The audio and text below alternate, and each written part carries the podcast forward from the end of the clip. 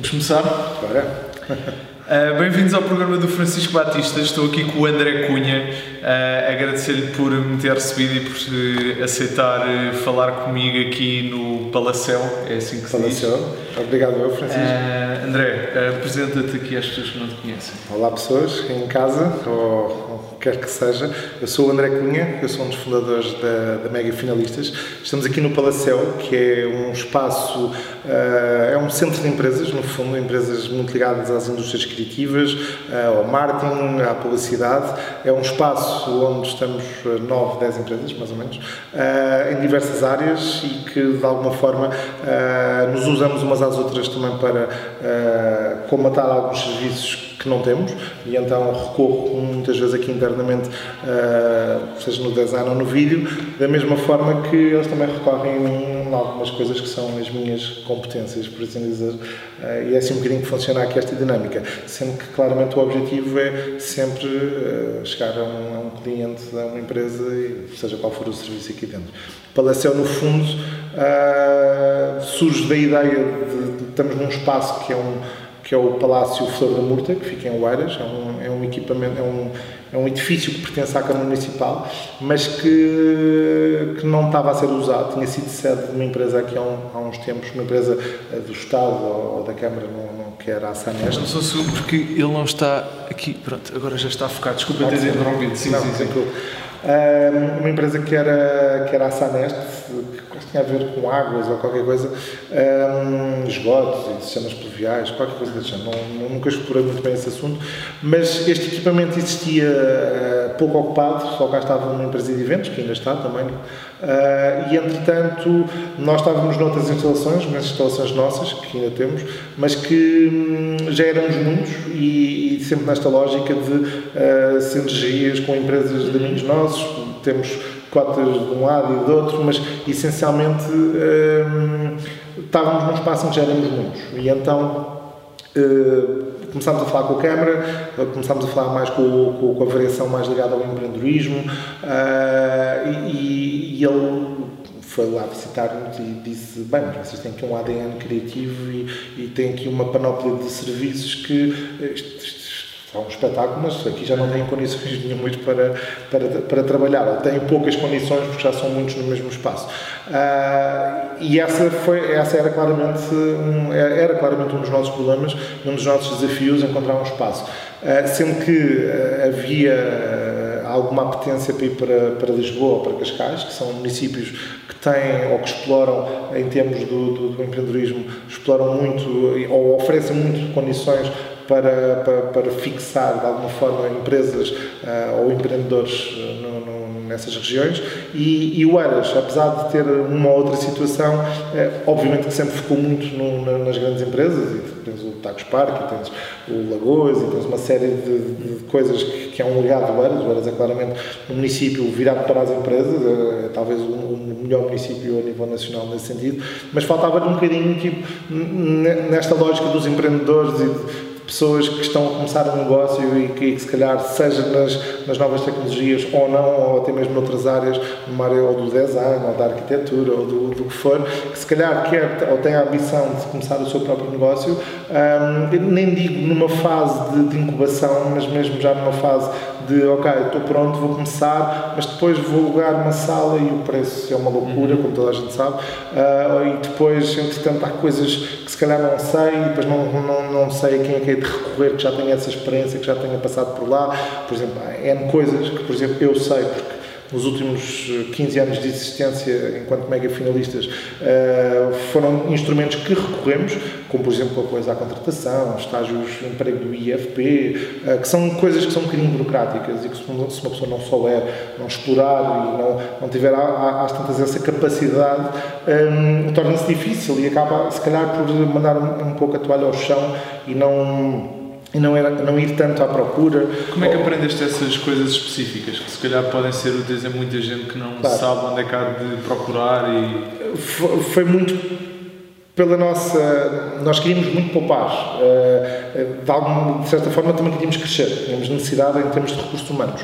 Só que, dentro dessa nossa necessidade, o negócio tem de ser viável, obviamente, eh, economicamente, muito mais no início. Portanto, Tu, quando já chegas a um determinado volume, já consegues distribuir os teus recursos que, que, para os quais vais trabalhando ao longo do ano de outra maneira. Uh, mas quando estás a começar, torna-se mais difícil, então tens que ser um bocadinho engenhoso no sentido de perceber uh, onde é que podes ir buscar este ou aquele apoio. Nós, por acaso, uh, fomos à procura, descobrimos que havia isto e aquilo, também não é muito difícil descobrir, basta ir ao Google e há N, há N informação disponível e qualquer contabilista à partida sabe disto e até pode tratar disto, há uns que sim, há outros que não, mas normalmente é um assunto que passa mais pelas pessoas que estão à frente das empresas de tratarem. Okay. No nosso caso, nós fomos explorar, perguntámos, ligámos e mandámos e-mails, errámos, tentativa e erro, várias vezes, mas depois fomos aprendendo e fomos percebendo como é que se fazia o processo, como é que se organizava.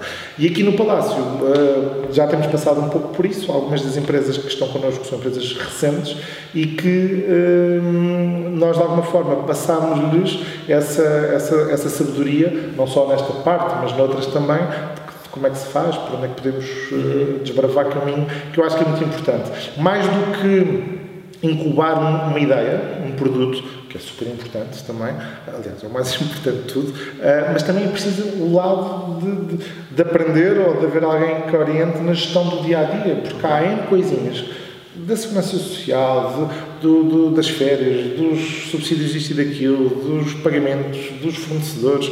Há N situações que as pessoas, os jovens empreendedores, muitos não sabem. E a informação que têm, apesar de haver já bastante, uh, bastantes organismos e até mesmo a nível. Há, há bancos que, inclusive, nos seus sites têm lá informação, uh, os IAP meios também têm essas informações todas, há, há muito sítio onde há essa informação. Agora, o que eu sinto é que muitas vezes a informação está escondida lá no meio de algum sítio uhum.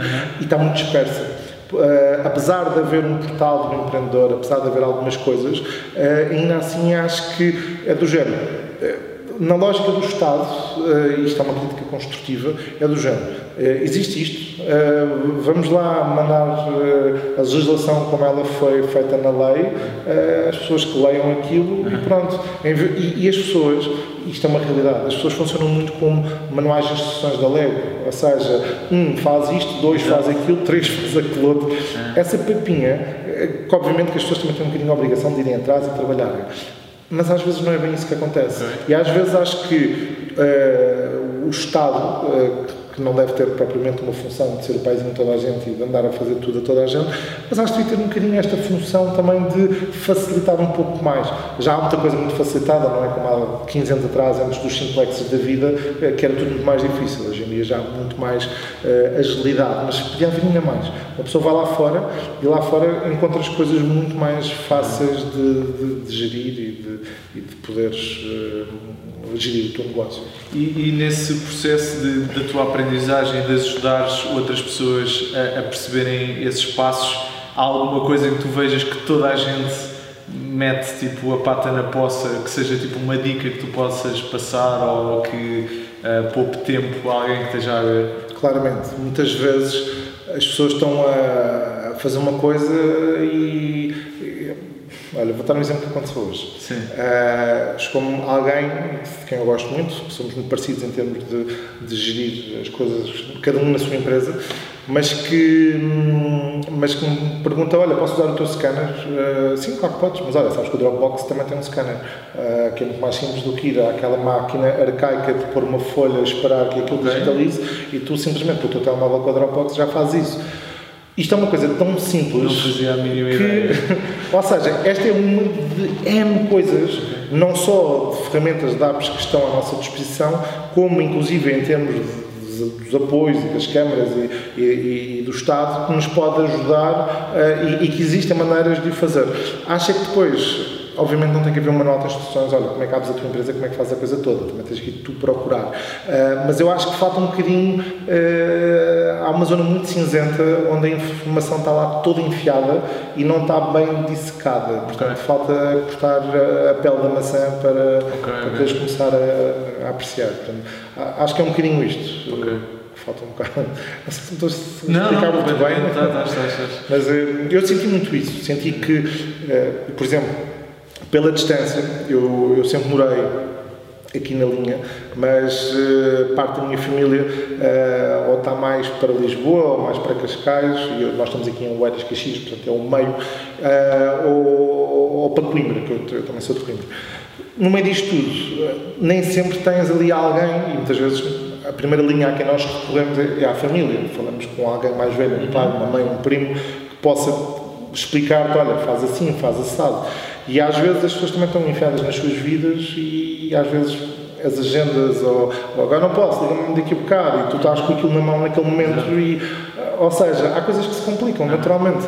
E, eu acho que se houvesse uma outra exposição da informação de forma a que eh, fosse mais fácil para, para, para, os, para os empreendedores, que não têm que ser todos jovens, porque há muitas pessoas, se calhar, que até perderam o emprego há poucos anos atrás e que ainda estão numa, numa situação de, de desemprego e que, se calhar, até têm vontade de ter, avançar com alguma coisa, mas porque sempre trabalharam para alguém e nunca tiveram necessidade de eh, fazer por elas, é, que, se calhar, imagina uma pessoa de 45 anos ou de 50 anos que já é pai de filhos e que já tem toda ali uma situação e que está eventualmente desempregada, se tem uma ideia e se quer avançar, pensa, isto é tudo muito complicado, e começa a explorar e a desbravar, e às tantas começa a olhar para aquilo tudo e, e fica, esquece, nunca vou conseguir, e desistem, e depois são pessoas que se calhar umas estão mais motivadas, outras podem estar mais desmotivadas, uhum. assim é que me entendes, então sim, sim, tudo sim. acaba por ser um bocadinho mais complicado. Portanto, resumindo e concluindo, o que eu acho é que deveria haver uma forma, ou alguém, ou o que for, uh, que pudesse uh, uh, criar uma coisa mais centralizada, -huh. onde a informação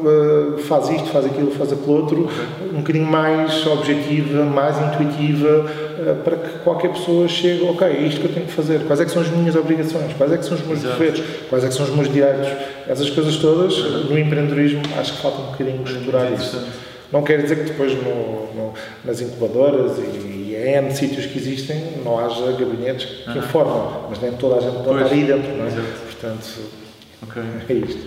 Uh, e em relação ao teu início, fala-me como é que como é que tu chegaste à Mega Finalistas, como é que surge a ideia também?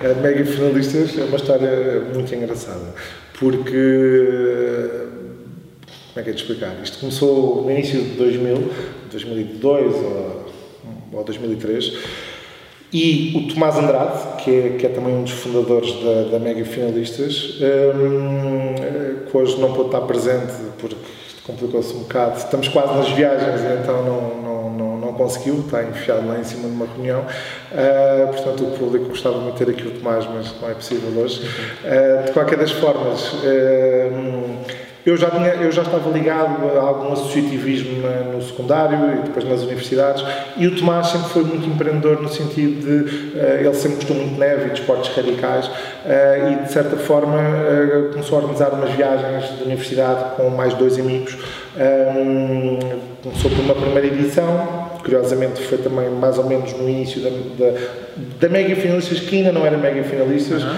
era um, um bebê porveta do que seria depois a Mega Finalistas, uh, mas nesse ano em que ele começou a fazer, ele, por sua vez, estava à frente de uma discoteca uh, em Cascais, que era o Baródia, uh, onde toda a malta ia lá ver copos. Na altura, Cascais tinha muita oferta de noite, tinhas o Baródia, o Coconet, o Bauhaus, mas uma série de coisas para sair.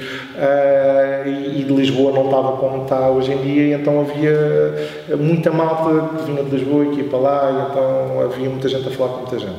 No meio disto, o Tomás, numa noite qualquer de copos, estávamos os dois, uh, às 500 da manhã, uh, e, e, ele já estava a fazer estas para amigos universitários, vira-se para mim, olha lá, tu que estiveste mais ligado à parte do secundário, uh, na Associação de Estudantes, etc., porque é que, o que é que achas, tipo, existem as viagens de finalistas, só que as viagens de finalistas, de certa forma, e não pondo isto como uma crítica, mas na altura o que ele uh, o que ele viu e que eu de imediato também concordei foi que, ok, temos uma viagem de finalistas onde eu uh, ou, ou, os meus pais vão investir não sei quantos euros para literalmente ir para um hotel para sair à noite e beber copos. Uhum. Fantástico. E, na lógica de um miúdo novo que está a acabar o secundário, é a loucura. Mas as pessoas, entretanto, já estavam também uma geração, já era outra geração, a geração mais já da, da web, em que uh, já tínhamos, não quer dizer que a geração anterior não tivesse, mas esta geração já estava mais informada, com horizontes um bocadinho mais alargados e de certa forma uma pessoa pensa que espera, vou gastar este dinheiro todo só para tirar a noite e beber copos. Uhum. Esse, tempo já, esse tempo já tinha ido, de certa forma. eu se calhar com este dinheiro posso ok, sair à noite na mesma, ou ir para uma dinâmica de um festival, ter artistas, ter música, tudo bem, mas depois e o meu dia? O meu dia esvazia-se aqui um bocado e é só noite, noite, noite, noite. E então, o nosso foco na altura e a ideia desta noite em que estávamos simplesmente a desbravar caminho, uhum. a partir de pedra. Aliás, éramos dois putos, portanto, não, nem de perto nem de longe pensávamos sequer que íamos fazer uma empresa. Naquela noite foi, bora fazer uma viagem. Não Exato. foi, bora fazer uma empresa uh, que daqui a 15 anos ainda cá está e, e, e, e que tenta lançar ainda mais produtos. Portanto, não, não era nada disso. Um, e então, eu disse, bora, uma viagem à neve, parece-me uma ótima ideia, vamos começar a falar sobre isso. E então uh, o nosso parceiro uh, de sempre, que é o operador turístico com quem trabalhamos, que é, que é a Sportski, um, ehm, por sua vez já era uma referência no mercado da neve, uh, fomos falar com eles, o que é que acham, fazer um projeto, um projeto que fosse não só uma viagem de finalistas, que tivesse como componente a parte diurna da neve, mas que também pudesse servir de alavanca para uma uma pseudo-academia de neve para, de alguma forma, também incutir o culto da neve na, nos jovens portugueses, porque nós temos a nossa Serra da Estrela, curiosamente eu estive lá há pouco tempo e fiquei, já não ia à Serra da Estrela há séculos, e sempre vou a uma escola eh, secundária, uma reunião de pais ou uma reunião de, de, de alunos, acabo sempre por uh, pôr um bocadinho a serra num pé de chinelo. E, e, e senti genuinamente tinha sido nos últimos anos muito injusto com a Serra da Estrela. Porque a Serra da Estrela, agora que eu fui lá, aquilo está com umas condições incríveis. Ok, é, um, é uma coisa muito pequenina, é um setor muito pequenino, dá para ir brincar um dia, dois dias, ficares lá a dormir perto, uh, mas não mais do que isso, como é óbvio, para os verdadeiros amantes de neve, uh, que gostam mesmo de desfrutar as pistas sempre a rasgar de um lado para o outro, que não sou eu, são os meus amigos, que eu sou zero. E não sai sempre do mesmo setor, estou sempre do mesmo setor, mas para quem realmente gosta de neve, como, como o Tomás e como outros amigos meus, uh, claramente que a Serra da Estrela era pouquinho. Mas, hoje em dia, temos condições espetaculares. Eu, eu pelo menos, uh, achei isto quando, quando estive lá. Vale a pena ir lá. Uh, mas uh, Portugal só tem isto. Portanto, depois mais perto, e na altura também não havia as autostradas, mesmo em Espanha principalmente, que existem agora. e então o mais perto naquela dinâmica de não gastares muito num avião, podias sempre meter no avião, podias ir para os Alpes ou podias ir para os Pirineus, uh, ou então ias de carro ou de autocarro, só que como ainda não havia todas as autostradas, uhum. até mesmo ir até Andorra não era fácil. Se fosse autocarro, ok, não és tu que estás a conduzir, a coisa até se faz. Mesmo, mas ir de carro já era um bocadinho mais duro, mas também se fazia, não era por aí. Mas pensámos, ok, bora então fazer uma viagem de finalistas para Andorra, porque Andorra porque como é um país fiscal, uh, os preços uh, e há uma série de impostos uh, que, que, não têm, que, que, estão isentos, e então os produtos são muito mais baratos. Este país, para lá passar uma semana e ir para as compras, roupa, tecnologia, chocolates, perfumes, o que quer que seja, é um, é um autêntico centro comercial e, e, é fantástico. Vale muito a pena. Então pensámos, se calhar é o ideal. Portanto, vamos trabalhar, vamos trabalhar com um público jovem, ir para a Serra Nevada, que é um bocado mais caro, ok, é mais perto, é menos tempo de viagem, ou ir para Andorra uma semana inteira, se calhar justifica-se é a saída para Andorra. E então, nesta conversa que tivemos nessa noite, trocámos uma série de impressões, decidimos arregaçar mangas, pôr mãos à obra, começámos a planear, e, mas sempre uma coisa nada de. nem havia sequer esta senda toda do empreendedorismo como há hoje em dia, portanto, nem de perto nem de longe. E mais uma vez, éramos uns putos, portanto, estávamos na faculdade, o que for. Um, mas começámos e então falámos com uns, falámos com outros, e aqui já inserir uma dinâmica que é uma dinâmica importante para nós, que é dos influenciadores, que ainda não havia dessa maneira, na altura, mas começámos a ver, espera aí, quem é que é o Zé, que ali na secundária, não sei do quê, é a pessoa que se dá mais com a malta que se calhar até gostava de ir à neve. Uh, e ali na outra secundária ou no outro colégio, quem é que é o Manel ou a Maria, que coisa e tal.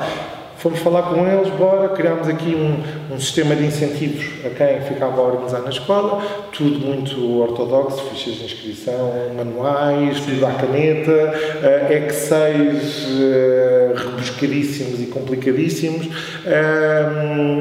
mas a coisa foi-se fazendo. E essa estratégia de escolher essas pessoas influentes dos liceus funcionou? Vocês... Funcionou e ainda funciona, que é a nossa lógica ainda hoje em dia. De uma forma muito mais desenvolvida e muito mais uh, automatizada e mais profissionalizante e, essencialmente, que era uma das nossas maiores preocupações, não dando tanta responsabilidade a quem estava no liceu. Porque quem estava no liceu, de certa forma, tinha a responsabilidade de recolher as inscrições e de ir atualizando, sempre que, tivesse, sempre que houvesse essa necessidade, as informações uh, imagina, de extras que a pessoa quisesse, ah. porque não basta escolher o pacote normal ou standard que toda a gente vai ter para ir à viagem. Depois há, há variáveis como, por exemplo, uma pessoa quer ski ou quer snowboard. Uma pessoa quer eh, o jantar ali ou o jantar acolá. Uma pessoa quer ir. Eh, há uma coisa muito engraçada em Andorra que é um complexo termal, que é o maior dos Pirineus, que é o Caldeia, e, que passas lá, é tipo um mega spa, estás lá 3 horas. Mas isso é mais um suplemento. Portanto, queres esse suplemento ou queres aquele suplemento? E hoje em dia ainda há esses suplementos ou é uma coisa que ah, Não, há todos esses suplementos, mas o que nós fizemos ao longo do tempo foi retirar essa responsabilidade do ah. influenciador na escola e fazer com que fosse cada participante a ter essa responsabilidade. E então investimos muito em sistemas de informação, porque era, era, era tinha que ser esse o caminho, naturalmente, até pelo volume de passageiros que ano após ano uh, íamos girando, uh, era o caminho óbvio. Portanto, era cada pessoa uh, autonomamente poder editar, poder gerar uma referência e pagar a pessoa no multibanco, okay. não haver ninguém a recolher esse dinheiro por alguém e até porque, infelizmente, em qualquer mercado há sempre pessoas que uh, se calhar uh, querem passar a perna às outras. Okay.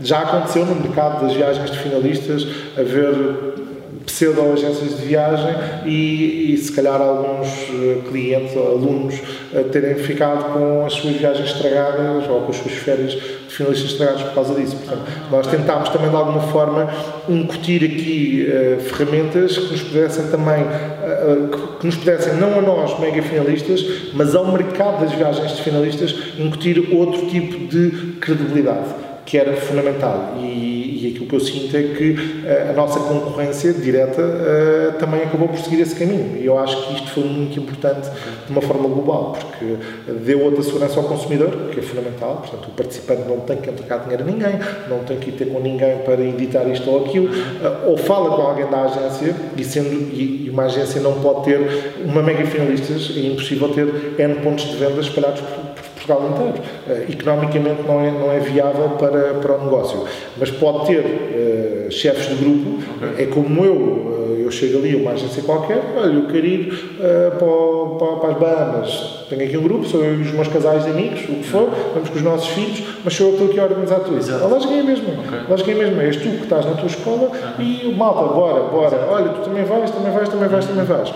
Só que Aqui tiramos essa, essa parte um bocado tradicional de o chefe da banda trata de tudo e, uh, ok, o chefe da banda sim convence os amigos a vir, o influenciador convence os amigos a vir, uh, bora para ali, mas cada um trata do seu. E isto era muito importante conseguirmos okay. trazer isso para, para, para o mercado e conseguimos. E então, no primeiro ano uh, criámos uma viagem que se chamava Finalistas na Neve, isto foi em 2004, portanto foi na Páscoa de 2004. Uh, correu bem, vieram para aí, sei lá, 120, 130 pessoas. Não, para nós era imenso. Uhum. A responsabilidade de levar 120 ou 130 pessoas e tudo correr bem uhum. uh, era diabólico. Uh, mas correu tudo muito bem, fomos muito bem recebidos também em Paz de La Casa, em Andorra, que é para onde nós vamos.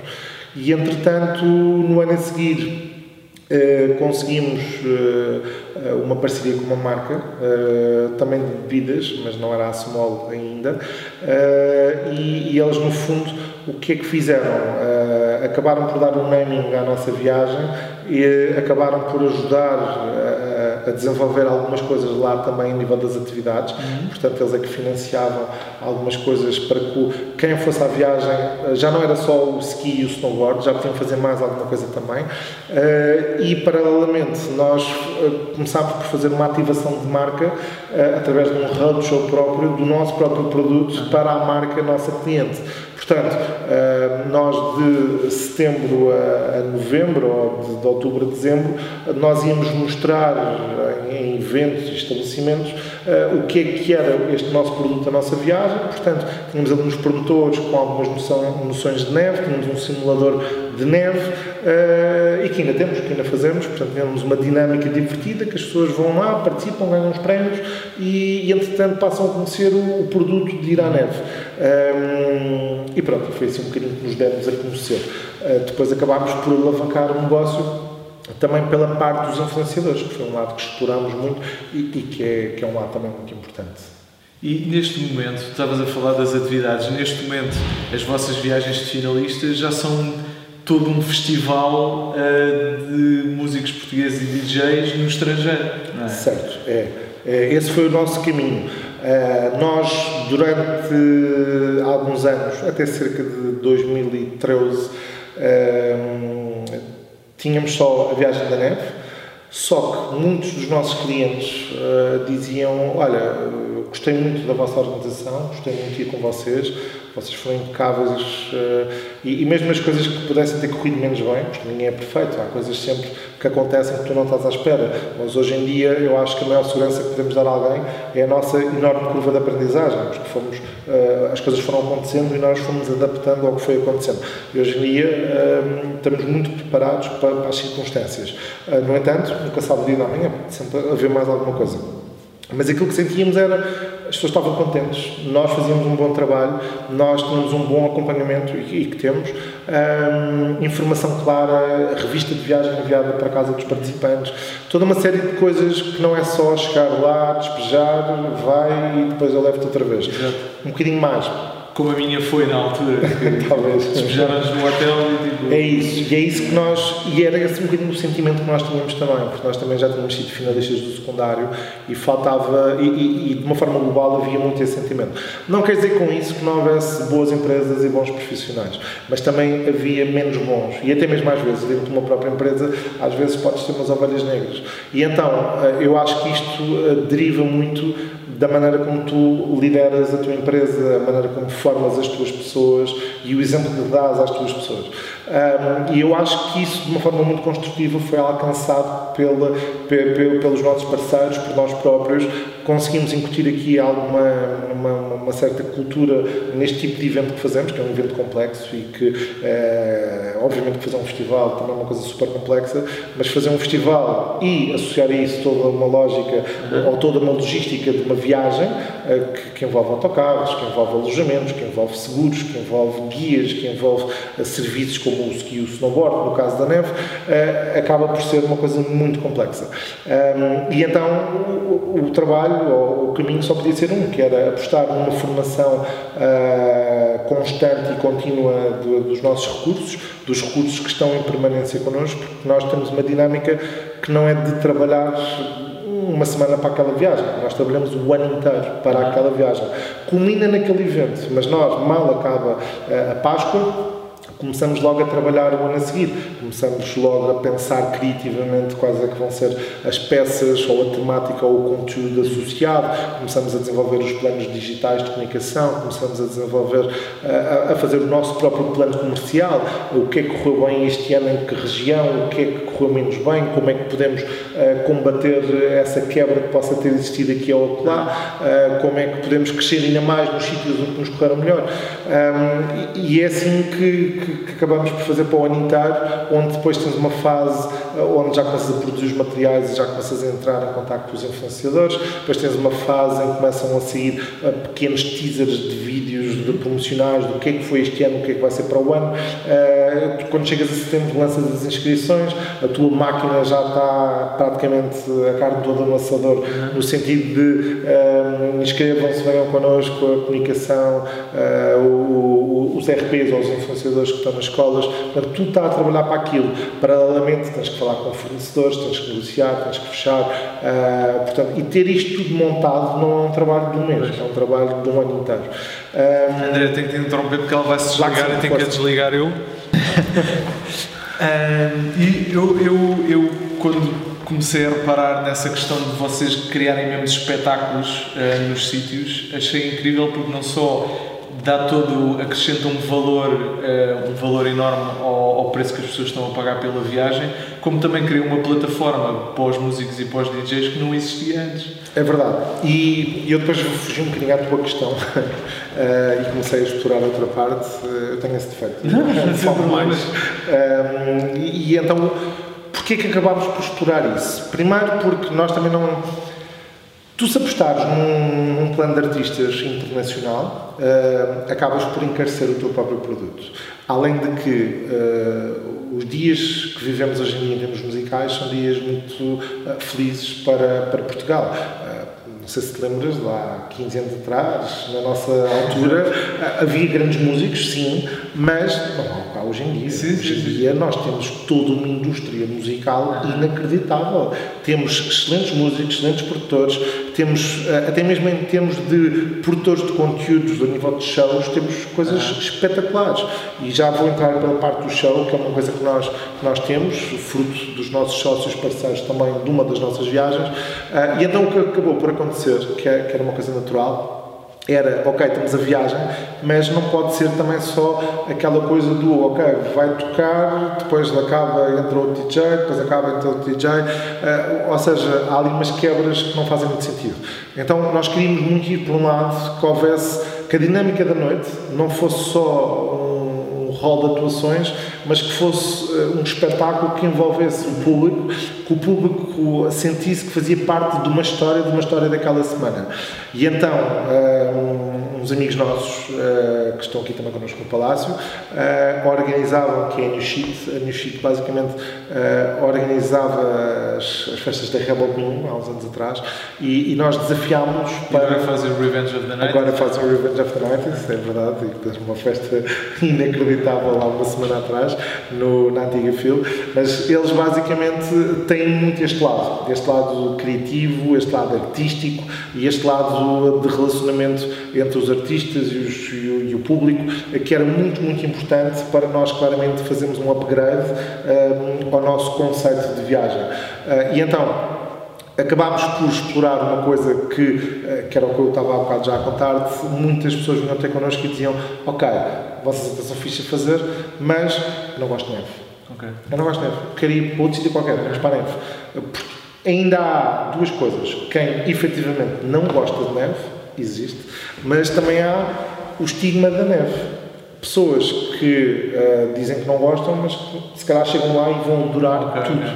Vão adorar descer uma pista a sapar a fazer snowboard, uh, ou vão adorar um après-ski que é um, um get-together tipo sunset final de tarde, onde está tudo a curtir e a beber um copo e à conversa, uh, ou a noite, ou o comércio, ou o que quer que seja. Mas tudo bem. Um, também é importante termos alguma pluralidade de, produtos, uh, também não podemos agradar gregos e troianos, como é óbvio. Mas o que nós pensámos foi: espera, se nós agora de repente fazemos uma viagem de praia, vamos ser uh, um bocadinho hipócritas naquilo que andávamos a dizer, que era então uh, fazer uma viagem só para se ir à noite e ver copos, não. Ah, okay. E então tínhamos, não podíamos ser incoerentes. E então Uh, o que fizemos foi desafiarmos uh, a Rebel Kids Crew, que é, uh, para mim, é a melhor equipa de, de, de, animação em Portugal, porque não é só porque trabalho com eles, é porque eu vejo todo o brilho e profissionalismo com que eles fazem as coisas, com que eles ensaiam as coisas, com que eles pensam as coisas. Eu acho que isto é muito importante no trabalho. O que é que quer que seja que tu faças na vida, a maneira como tu fazes e como tu te entregas e como tu planeias, seja o espetáculo no palco, seja um advogado, seja um arquiteto, é muito importante. Uh, e, e, eles fazem isso de uma maneira muito profissional. Uh, são loucos, são, mas precisam ter essa loucura em palco, claramente. Uhum. Uh, mas são uns loucos muito, muito sãos, portanto, e isso é muito importante. Eu uma vez pude vê-los em ação na, na queima ou na latada ou no enterro da gata da Aveiro, foi uma dessas coisas. Pai, foi uma cena, nunca tinha visto uma coisa assim. Mas é isso, é, é às tantas que tu estás no meio da pista de dança ou no meio do festival e estás a olhar para o palco e tipo, o que é que se passa? ali no meio, está tudo maluco aqui. Às tantas vem o teu amigo por trás, olha Zé, agora ali fora, bebe um copo ou o que quer que seja. E tu, pá, não, peraí, deixa-me ver isto, o que é que vai acontecer. E isso é super importante, isso quer dizer que eles conseguem efetivamente agarrar as pessoas. E então, hum, as pessoas não queriam ir para a neve e nós pensámos, bem, o que é que. Há ah, uma contextualização muito importante estávamos a sair de uma crise, as pessoas também tinham pouco dinheiro, uh, e uh, estares a lançar um produto de hotel numa cidade da costa espanhola e estares também no centro de uma costa espanhola também não é fácil uh, porque és tu que lá estás com os teus, aquilo depois também dispersa tudo muito, uh, tens que criar ali muitas situações, mas acabarias por fazer algo muito semelhante ao que a tua concorrência faz. Uh, nós, quando criámos a Mega Finalistas, uma coisa que assumimos desde o início foi diferenciarmos pela positiva no tipo de oferta que temos não estamos a criticar o resto da oferta, aliás, o resto da oferta que existe no mercado é fundamental para que isto corra tudo bem para toda a gente. Eles têm aquilo, mas nós temos isto. Portanto, do ponto de vista do consumidor, por exemplo, eu, eu se calhar, eh, é um bocado indiferente da maneira que eu vou dizer ou o que é que eu gosto, mas eu se calhar gosto mais de ir ao Alive e gosto menos de ir ao, ao Rock in Rio, ou se calhar gosto menos de ir ao Super Rock e gosto mais de ir ao Small Summer Fest. É indiferente mas tem essa diversidade de, de escolha. Portanto, e isso é muito importante, que é, qualquer que seja o finalista português, de Viana do Castelo até ao Funchal, ou, ou o que quer que seja, uh, que pense, para aí, para onde é que nós vamos? Olha, temos esta opção, temos esta opção, temos esta opção e temos esta opção. Portanto, o que nós queríamos era sim dar uma oferta mas que não fosse igual a tudo o que já existe. Então uh, fomos explorar. Uh, o Tomás aqui foi uma peça importante porque andava aí a desbravar uh, umas revistas de turismo e encontrou um resort de bungalows, que é uma coisa que não, não existe muito em Portugal. O que há normalmente são os parques de campismo com, uhum. com alguns bungalows. O exemplo mais próximo que tens disto é o, é o Zemar, nas Amojeiras uhum. do Mar, que é um eco-resort, uma coisa espetacular, cheio de condições para passar umas férias no verão, mas tinha que ser claramente não para copos, não é? Exato, não para finalistas portugueses. Era complicado. E, e, essencialmente, também não podias misturar com o tipo de clientes. Ou seja, tinha que ser um sítio que chegasses lá e dissesses: Olha, eu quero isto durante esta semana só para mim. Uh, Deixa-me fazer um parênteses. Uma pergunta que eu te queria. Agora tocaste num ponto de uma pergunta que eu te queria fazer só por curiosidade. A minha viagem de finalistas foi em 2004. Okay. E fomos para Cabo Verde, primeira vez que ia haver uma, via... que ia haver uma viagem de finalistas naquele hotel. Grande ideia. E as pessoas que estavam lá, obviamente, perderam a cabeça, porque de um momento para o outro estás de férias e chegam 140 putos completamente loucos.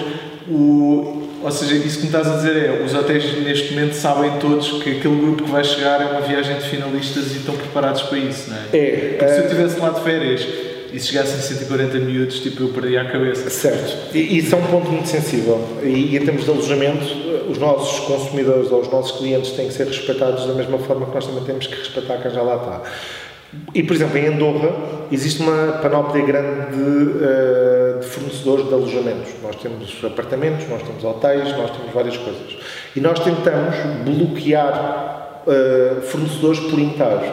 Ou seja, há aquele prédio que tem, sei lá, 30 apartamentos, eu tento bloquear aqueles 30 apartamentos só para mim, não está lá mais ninguém. Exato. Mas isto é bom para os dois lados. Claro. É bom para o finalista, que se calhar chega um bocadinho mais contente às 3 da manhã ou às 4 da manhã. E para a família. E para a família que quer descansar e quer fazer ski tranquilamente e dormir e, e, e estar tudo bem, também é fundamental. Claro. O mesmo se replica em Cabo Verde. Eu acho que fazendo uma viagem, vezes também não é fácil, porque o volume de pessoas que levas também não, se calhar não podes fechar um hotel apenas para 140 É que eu não sei pessoas. se foi a agência que não disse ao hotel ou o hotel que não disse às pessoas e não se preparou, porque pois. nós aquilo eram bungalows espalhados e nós estávamos literalmente misturados em bungalows no meio das pessoas, com bungalows ao lado de famílias e coisas assim. Claro. Eu, eu, eu, acho, eu acho que em tudo, uma experiência bem gira, eu, eu acho que em tudo é muito importante haver sensibilidade e haver transparência de quem está a, a gerir o seu negócio para com os seus próprios fornecedores e até com o seu próprio público. Portanto, nós temos que ser verdadeiros connosco próprios. E se eu estou a fazer uma viagem que é de finalistas, eu tenho que ter noção daquilo que estou a fazer e tenho que falar com o meu fornecedor. Se na iminência, como o meu fornecedor me disser, ok, tudo bem e, e, podes vir, porque eu vou avisar os meus clientes. Agora, uh, tu dizes, olha, tenho aqui um grupo uh, de turistas portugueses e quando lá chegam são turistas finalistas, quer dizer, não pode ser, não é? é complicado. E então nós eh, tentámos fazer e na, na, na, nossa viagem pseudo-praia, é, é totalmente praia. Nós temos uma praia literalmente à frente do nosso resort de bungalows, só que o que nós encontramos foi um resort que tem capacidade para 3 mil pessoas a dormir em bungalows. Portanto, e o ambiente, a dinâmica é, é espetacular, porque tu estás, imagina, quantos finalistas é que foram na tua viagem? 140. Sim, meu Deus. 140, imagina o que é 140 finalistas distribuídos por vários bungalows. Portanto, se um bungalow tiver 5, 6 pessoas de, de capacidade, de fato, uns 20 e tal bungalows só para o teu grupo. Portanto, tu já nem tens o bairro, tu tens o gueto. Tens uma dinâmica que é tudo vosso ali naquela zona. Mas é isso que é giro na nossa viagem de praia. Ou seja, enquanto que na Small Snow Trip tu tens a neve durante o dia e as atividades todas inerentes, desportivas ou não, e as festas à noite, nós criamos uma viagem que se chama Rebel Village, que no fundo é uma declinação do conceito de Rebel Village. Declinação em que sentido? De seres irreverente, de seres rebelde, de seres livre, mas não é de seres arruaceiro. É, é no sentido de seres verdadeiro contigo próprio e vis curtir genuinamente. Portanto, eu acho que este sempre foi o foco da nossa mensagem. É vem curtir genuinamente e, e ser tu próprio. Não, não, não, não cries fachadas, não, não inventes, tipo, ser tu próprio. Eu acho que as pessoas que vêm à Rebel Village é esse verdadeiro sentimento que saem. Eu acho que saem muito contentes com, com aquilo que nós fazemos. Então o que nós fazemos é um resort de bungalows, onde lá dentro é uma autêntica aldeia de finalistas que tem toda uma série de dinâmicas, brincadeiras que nós criamos, onde nós fazemos uma espécie de cidade. Nós temos um conceito associado nós somos este ano uma república uh, que foi invadida por um exército rebelde, por assim dizer. Uh, e então existem edifícios da república, tens o banco, tens uh, o tribunal, onde se podem casar e divorciar, tens, tens a igreja do Kuduro, que é um templo de dança, tens toda uma série de coisinhas. e depois tens uma coisa que une a todos que são os Rebel Dollars, que são umas notas uh, fictícias nossas, mas que têm um valor uh, para dinâmicas que nós criamos lá dentro. Ou seja, qual é a ideia? Nós fizemos uma espécie de clube médio para os mais novos. Ou seja, quando chegas lá tens toda uma série de atividades que podes participar livremente seja um beer pong, seja um hot dog eating contest, seja uh, o, a festa sunset eh, de, de, de, das cores do, dos pós, seja a festa da espuma, seja o que quer que seja, uhum. há sempre dinâmicas em que tu, ao participares, ganhas notas.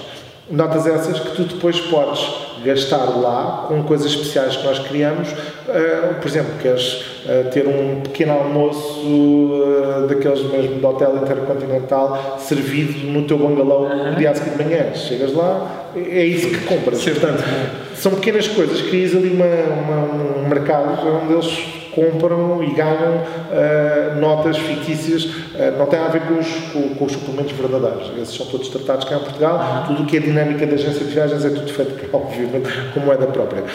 O que acontece lá são pequenas uh, dinâmicas de interação entre eles que acabam por criar quase numa lógica de gamification, que está uhum. também tão na voga. Portanto, é um bocadinho isto: é, é, é fazer com que certas situações uh, reais tenham ali umas nuances de jogo que acabam por ser muito mais divertidas. Sim. Portanto, eh, eles vão tomando pontos, no fundo, que são os Rebel Dollars, e vão gastando, e vão competindo, e vão fazendo, e vão acontecendo.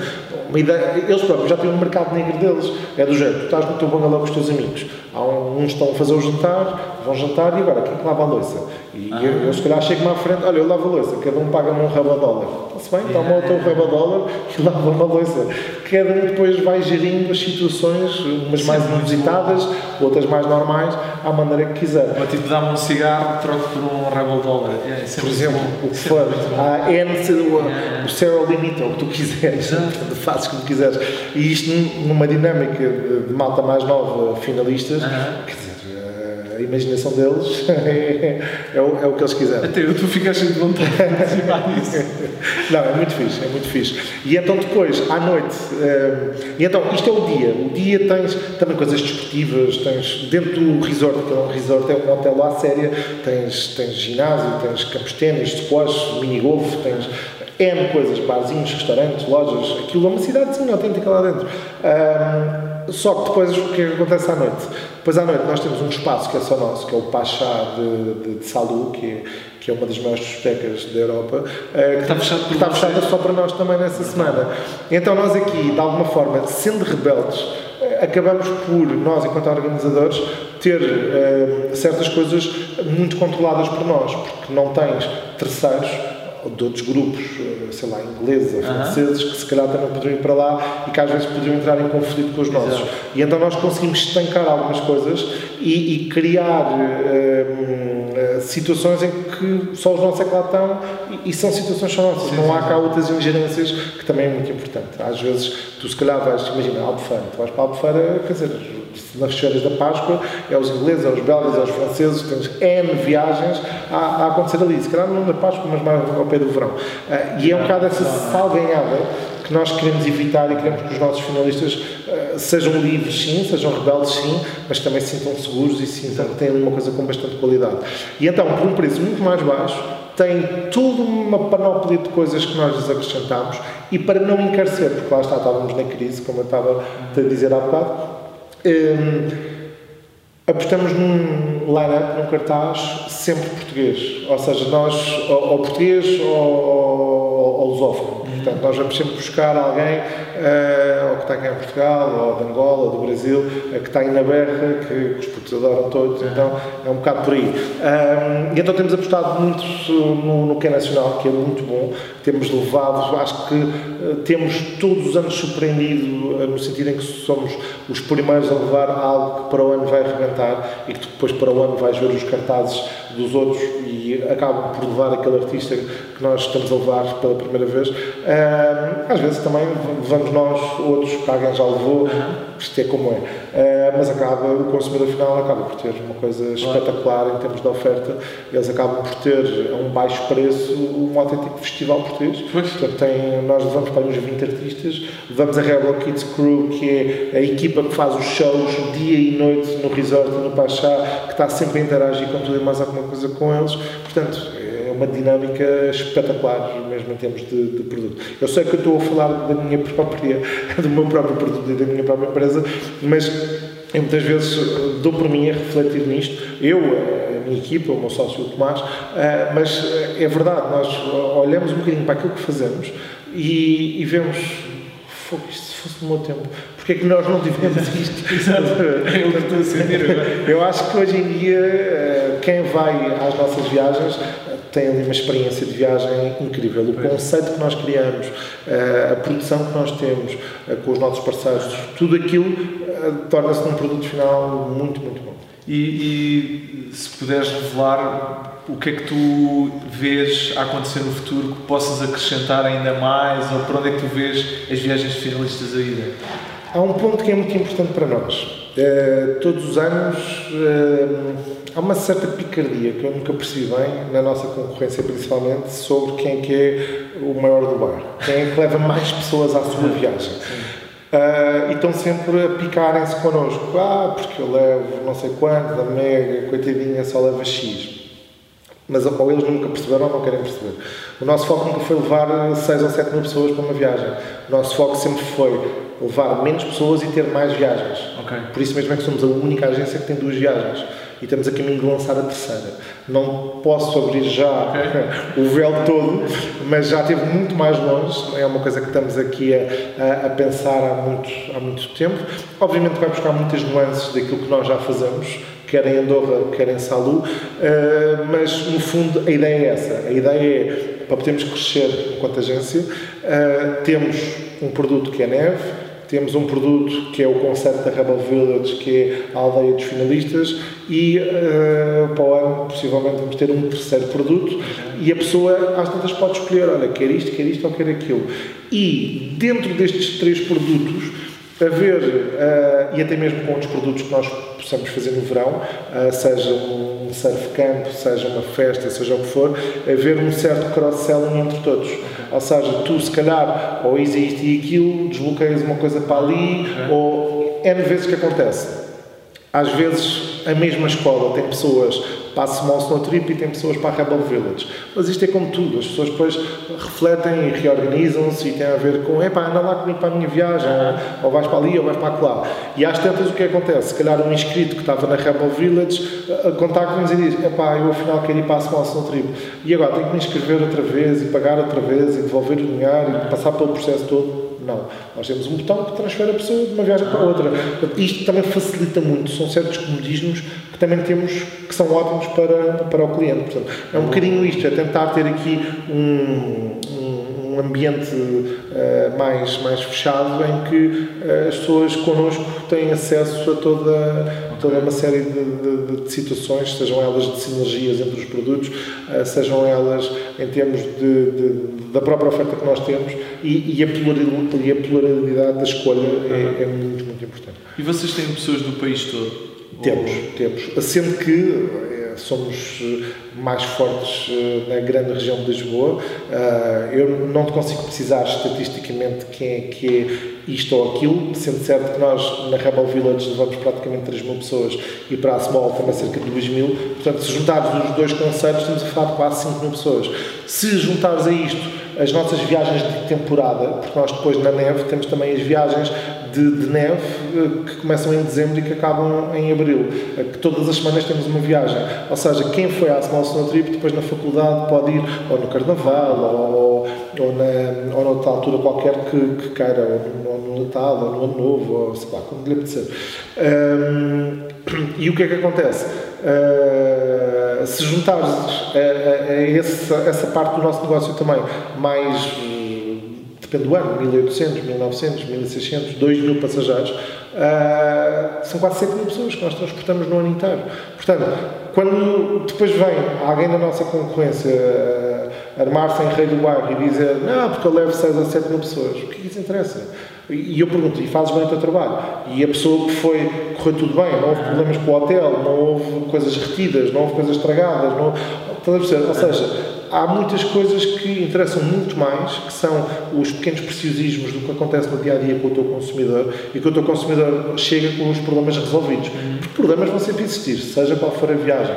Tu não controlas a vontade de 7 mil pessoas, pois. em lado nenhum. Portanto, se dar no badagaio alguém estragar alguma coisa, é o que é, aconteceu, ok, o que vamos fazer a seguir? Vamos resolver. Ok, portanto, é um bocado por aí. Agora, também podemos é criar maneiras de evitar que isso aconteça. Eh, de evitar que as pessoas estraguem coisas. Esse é o maior risco que existe nas viagens Como é que evitas isso? Gastando as pilhas, que é o que nós fazemos. Ah, Ou seja, Small okay. Trip, Rebel Village. Okay. Tu estás na neve, estás a fazer snowboard o dia todo. Mas o dia todo não é um desporto, aquilo é, estás a curtir, no fundo. E imagina, chegas de manhã, sei lá, 11 da manhã, estás a deixar umas pistas, de repente, pá, agora vou parar um bocadinho, vou ali almoçar, vou uma esplanada, estou ali com a malta, não sei o quê, depois tá, vai haver um campeonato de snowboard, depois vai haver uma guerra de bolas de neve, depois vai haver um, um DJ que vai fazer um, um, sunset ao final da tarde, ou seja, tens uma diversidade enquanto lá estás, que vais para ali, vais para lá. Chegas ao hotel, já estás...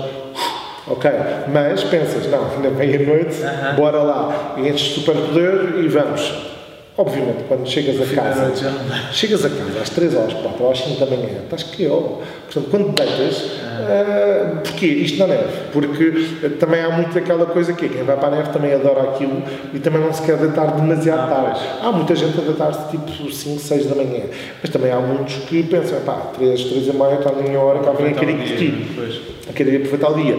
E é um bocadinho essa a essência que nós queremos na neve. Na Rebel Village também queremos muito que eles aproveitem o dia mas aí já estica um bocadinho mais as horas. Como não há aquela coisa da neve, uh, se calhar em vez de chegarem às 11 ou, ou às 10 e meia, se calhar chegam à 1 ou meio-dia e meio. Mas ainda assim há muita gente a aproveitar a tarde. E é isso que nós tentamos fazer, é que a tarde estejam hiper ocupados. Metes isso em cima uma ida a Barcelona, tem uma visita cultural a Barcelona, um, ehm, pões também uma ida ao. Olha, Tomás. Olha, Tomás, junta-te. Tomás, junta-te. Estávamos, comecei por dizer mal do Tomás. Uh, puxa, uma puxa uma cadeira, mete ao nível da câmara. Olha, ainda bem que é o outro sócio da Mega Finalistas. Uh... Boa. O Tomás foi ótimo ter chegado, porque eu já estou cansadíssimo de falar. O André estava a falar como é, que evi, como é que vocês evitam que haja problemas e era fazendo as pessoas gastar as pilhas. É, exatamente. Ou seja, a ideia é mantê-los 100% ativos durante o dia, para depois a noite ser um bocadinho mais calminho do que é habitual. E esse é o grande elemento diferenciador com a nossa concorrência, é que tu, no fundo, uh, ao fazeres isto, evitas os problemas, que era o que nós estávamos a falar, como é que evitas os problemas. Mas, como te recordas há bocado, eu também disse que apostamos muito na formação de, contínua do nosso próprio staff, ou seja, o staff também tem uma, uma tarefa acrescida de ir estando atento a focos de situações que possam existir ou que possam estar a começar e eles próprios chegaram lá e, e acabaram um bocadinho com aquilo. Portanto, okay. Acho que na Rebel Village o Tomás pode falar mais. O Tomás é a pessoa que acompanha todos os anos a Rebel Village, enquanto que eu vou para a neve, o Tomás vai para a Rebel Village. Já houve anos em que invertemos, um foi para um lado, outro foi para o outro, mas é um bocadinho conforme as circunstâncias. Ultimamente mais o Tomás e o Tomás é que tem estado mais sob os comandos. E quando vocês estão lá presentes, o processo já está tão mecanizado ou vocês estão constantemente de um lado para o outro a resolver coisas? Mecanizado e sempre de um lado para o outro. há sempre coisas a acontecer, há sempre alguém que adormeceu, há sempre alguém que não apareceu, ou um artista que perdeu o avião e tem, é preciso alguém buscar ao aeroporto, ou é algum problema com algum miúdo que, que, que teve, portanto há sempre coisas a resolver, portanto nunca estás quieto, nunca estás parado. Pois eu lembro-me que na minha houve um colega meu que perdeu o passaporte e depois é como é que a gente leva para Portugal outra vez. Claro. Esse tipo de coisas deve, já vos deve ter acontecido também. Já, perca de documentos. Aqui é sempre um bocadinho mais fácil do que ir para Cabo Verde, mas tu em Cabo Verde tens sempre aquela situação, eh, podes sempre recorrer à embaixada, ao consulado, uh, mas sim, não é uma tarefa fácil. Objetivamente falando dessa. Mas sim, há coisas que podem acontecer, seja na neve, seja em Salu, seja em qualquer outro sítio. Portanto, os problemas, como eu disse há bocado, vão sempre existir, porque não controlas a vontade das pessoas. Mas hum, aquilo que nos diferencia é claramente a nossa capacidade de, de, continuar a apostar na formação das pessoas que trabalham connosco e de pôr a curva de aprendizagem que já temos ao alcance de, de, das nossas tarefas. Portanto, e isso permite-nos antecipar problemas, permite-nos planear melhor. Portanto, nós, quando acabamos as viagens, primeira coisa que fazemos é um debriefing, no, fundo falar com os vários intervenientes das várias equipas das diversas áreas, tentar perceber, olha, o que é que correu muito bem, o que é que correu muito mal e, ok, para o ano vamos lá corrigir o que correu muito mal. Ah, pode acontecer, por exemplo, o ano passado, há 10 anos, já não na, na Small Small Trip, um problema que eu tive. Uh, nós estávamos a levar, pela primeira vez, a Rebel Kids Crew estava a levar um, o CO2, aquele efeito de fundo do palco, com as costolas, que faz assim um varrimento. E há toda uma legislação inerente à entrada de garrafas de CO2 em Andorra, que nós não fazíamos a mínima ideia. Portanto, nós ligámos para o fornecedor de Barcelona, era preciso de 10 garrafas. E agora elas entrarem em Andorra. Portanto, foi um problema que tivemos que resolver. Portanto, eu, André, tive que arrancar, tive que ir resolver e resolveu-se e entrou. Portanto, e temos que nos mexer. Isso também é um dos skills que deve haver no organizador de eventos deste género. É ter a capacidade e a serenidade também de, de, de resolver o que lhes aparecer à frente. E no processo de divulgação nas escolas, vocês uh, já conseguem viver muito de um ano teve uma experiência incrível e essa mensagem passa automaticamente para o ano seguinte que diz eu quero aquilo que, que os outros tiveram? Ou ainda há muito de. É, funciona muito assim, isto é, até é giro, porque nós no outro dia até estávamos a falar com amigos.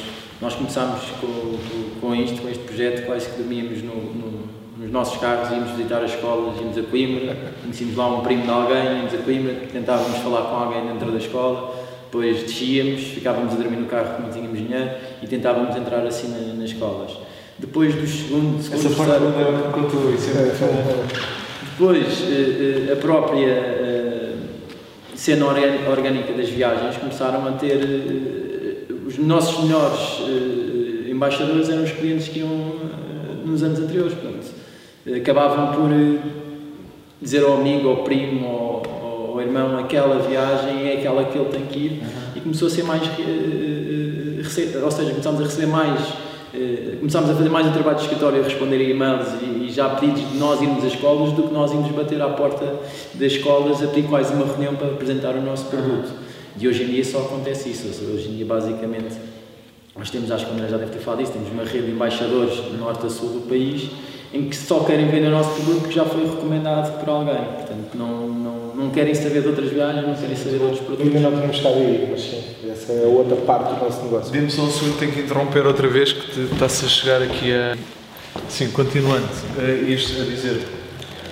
Uh, essa é outra parte do negócio que depois ainda não exploramos, que é hoje em dia toda a nossa parte comercial baseia-se muito uh, nos tais influenciadores que, que eu te disse que foi como nós começámos. Uh, era como eu tinha dito ao início, nós não pensámos na Mega Finalistas como um projeto empreendedor que estávamos uh, a querer seguir um plano. As coisas foram acontecendo, houve este desafio, eu acabei por, comecei por contextualizar a nossa noite do Baroda, bora fazer uma viagem, tu já fazias as viagens universitárias, um, e a coisa acabou por, por ir correr. E a quem nós fomos bater à porta em primeiro lugar foi aos nossos amigos que tinham, se calhar, uns irmãos que eram o influenciador, eh, que na altura não havia o conceito, um, na escola A do IOC. E a partir daí, portanto, esses influenciadores é que depois foram recomendando e passando a mensagem às gerações mais novas. Portanto, o, o, muito do que nós temos de vendas hoje em dia, e isto dando seguimento ao que o Tomás estava a dizer, baseia-se muito no, naquilo que tu fizeste no ano anterior. Portanto, o nosso bom ou mau trabalho uh, do ano, uh, seja na Small Trip, seja na Rebel Village, uh, influencia em muito as tuas vendas do ano a seguir. Porque é isso que vai fazer com que as pessoas depois se queiram envolver e queiram ser elas o próximo embaixador da, da, da, viagem, ser elas a dinamizar na escola. Se eles tiverem ouvido que a Small Soul Trip foi uma coisa inacreditável e, e altamente inspiracional, uh, o, o do décimo primeiro os mais velhos vêm a falar daquela maneira toda. By the way, também levaram com, com os nossos conteúdos digitais, que também foram todos pensados. Uh, também levamos alguns influenciadores profissionais, uh, Instagramers connosco, que de certa forma são. Ah, também vão para as viagens. Também vão connosco para as viagens, são nossos convidados.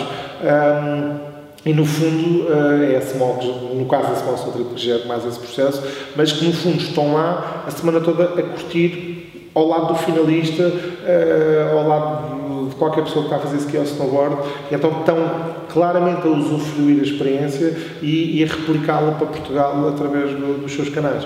E, e, isso acaba por ser também um catalisador acrescido uh, a toda esta dinâmica das vendas, porque uh, tu tens o irmão mais velho que chega, epá, isto foi incrível, mas depois tens um blogger que te diz, epá, loucura, e vês um vídeo, e vês um snap, e vês um não sei o quê, e vês um não sei o que mais, quer dizer, tu ficas na cabeça de um jovem de 16 anos, eu tenho que ir isto. é um bocado isto.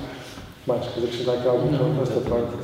E vocês, em termos de futuro, o que, é que, o que é que seria o sucesso para vocês? O que é que vocês gostavam de ambicionar em termos de meta futura? Uh, o, que, o que é que seria preciso para vocês dizerem, epá, tivemos sucesso? É eu, eu deixa-me só fazer esta contextualização e depois arranca tu. Uh, há bocado o Francisco perguntou quais é que eram, como é que nós íamos crescer vendas. E eu disse, ao contrário da nossa concorrência, que tem uma viagem de muita gente, nós temos vários produtos, várias viagens, com um X número limitado de pessoas. E que para o ano vamos lançar uma terceira viagem, mas que irão dizer ao Francisco qual é que é essa terceira viagem. As pessoas depois vão saber. Uh, mas, mas que é... em termos de futuro, por exemplo, 10, 20 anos, o que é que seria aquela marca que vocês disseram fogo? Uh, arrasámos ou dominámos? Há, há, um objetivo assim a longo prazo? Eu acho que já, podemos, já, já fizemos esse, esse, esse objetivo que no fundo conseguimos criar um destino que ninguém conhecia, que ninguém ia, que era o de neve, que ninguém acreditava. E que toda a gente, na, na altura do, do, meio, dizia: Estes gajos são malucos, estes gajos nunca vão conseguir fazer nada, isto nunca vai acontecer, estes gajos são completamente atrasados, não conhecem, nada, não conhecem nada no mercado e não conhecíamos, porque no fundo, na, na altura, havia um grande player no, no mercado que dominava tudo. Eh, era uma viagem onde iam cerca de 20 mil pessoas, 20 mil miúdos, e nós do nada começamos a apresentar um produto de neve, quando toda a gente queria era copos e noite, e estes gajos, pá, não, estes gajos grandes malucos, quem é que vai para a neve numa viagem de finalistas? Primeiro ano só com contactos de RPs, não sei o que, que tínhamos já de, de, dos nossos negócios da noite, conseguimos levar 300 pessoas, e no segundo ano de repente vamos mil, dá um salto gigante, e no terceiro ano estamos a levar 3 mil, ou seja Uh, aí começa a haver decisões já dentro desse grande operador de, de viagens. E começam a abrir outros uh, subprodutos, mas todos muito iguais, ou, cópias do, do, original, e nós mantivemos sempre na neve e conseguimos criar durante, vai fazer agora? 15 anos. 15, não, 15 anos de small, 13 anos de small. Uh, 13 anos de small, mas com duas edições em cima da small, porque, ou seja, portanto são 15 anos de mega finalistas as primeiras duas, ou seja, que eu disse há bocado, houve a primeira, uh, que não, não, a primeira que éramos só nós, que era um grupo mais pequenino, depois houve a segunda, uh, que era de outra marca de bebidas, e a terceira, que é a primeira da Small, portanto, no fundo são 13 edições da Small, mas são 15 que a Mega Finalista já, já faz. Em 15 anos, a brincar, a brincar, e pegando o que o Tomás estava a dizer, já somos o destino com mais longevidade do mercado. Ou seja, que antigamente havia um que era o rei do mango e que, que já não é, porque já não existe sequer esse okay. destino, uh, pelos problemas todos inerentes, e acho que toda a gente deve saber do que é que eu falo, pelo menos a nossa geração. e, mas a neve acabou por vingar, mas não porque nós quiséssemos que os outros acabassem, nada disso.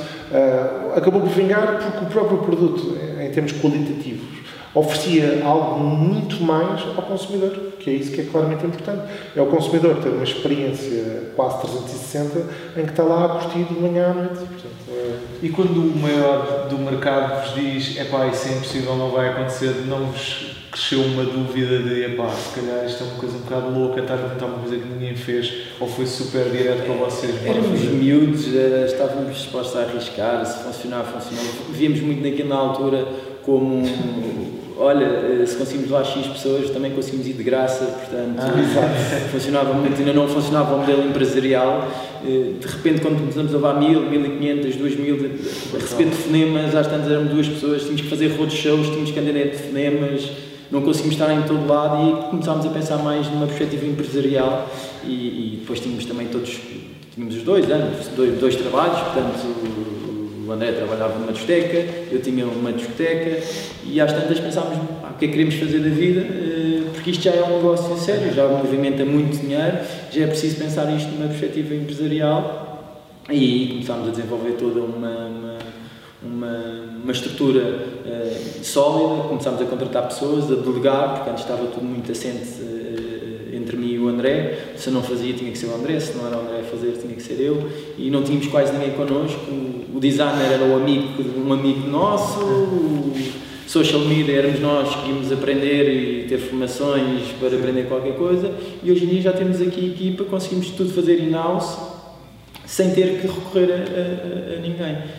A nível de mais objetivos, a nossa ideia é estar sempre, como, como, como vamos, eh, que tudo indica, fazer para o ano, conteúdos novos, conteúdos irreverentes, conteúdos que, que, que, não existem no mercado, portanto, inovação é a palavra de ordem aqui, e, e oferecer, uh, uh, neste mercado, oferecer uma alternativa ao que existe é sempre uma garantia de sucesso. E nós temos conseguido, nos nossos dois produtos, até, até o momento, não existem cópias, não conseguem copiar porque são tão genuínos que é impossível copiar. Não digo isto por falar nos nossos produtos, mas se fizermos uma avaliação de todos os outros destinos, vamos encontrar Semelhanças. Semelhanças, se não for uma cópia uma da outra, só mudar o, o nome do, do, do, destino, são praticamente todos idênticos. E nós conseguimos arranjar um, um nicho de mercado onde há de, procura para que estas pessoas, estes finalistas, procuram algo fora da caixa, que é o que nós temos conseguido oferecer. E se conseguimos, eh, ano após ano, criar eh, um destino novo, um conceito novo, acho que vamos conseguindo fazer crescer a ideia dos Rebel Dollars é muito boa, os meus parabéns, André, deu-me a contar, é muito boa. Os Rebel Dollars, isto é, é, é, agora, a semana passada nós falámos o Rebel Tank, ou seja, fizemos um episódio, eh, lançámos para as redes sociais o Shark Tank, o Rebel Shark Tank, basicamente é uma, uma cópia do Shark Tank, onde desafiámos os finalistas a, a pensar em criarem negócios para, para, para fazer na viagem de finalistas.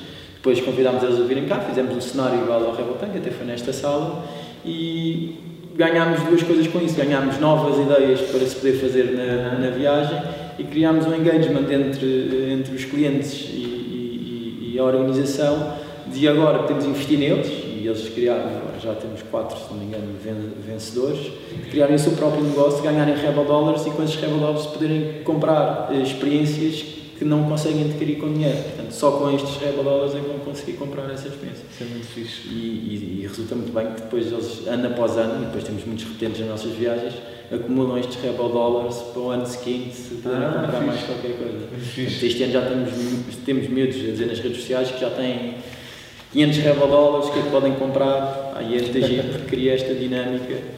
Deixa, é uma espécie de kidzania. para, para adolescentes. Para adolescentes. Muito fixe. É isso. Eu já não tenho mais nada para perguntar, se querem acrescentar alguma coisa. Muito obrigado. Não, obrigado a nós. Acho que foi um momento muito bem passado. Muito obrigado por terem tirado esta hora do vosso dia. Não, de tudo. Obrigado. E obrigado por teres ficado. Ainda bem, acho que foi bem. Acho que foi. Eu gostei muito. Muito obrigado. Muito obrigado. Muito obrigado. Tchau, até para a semana. Obrigado.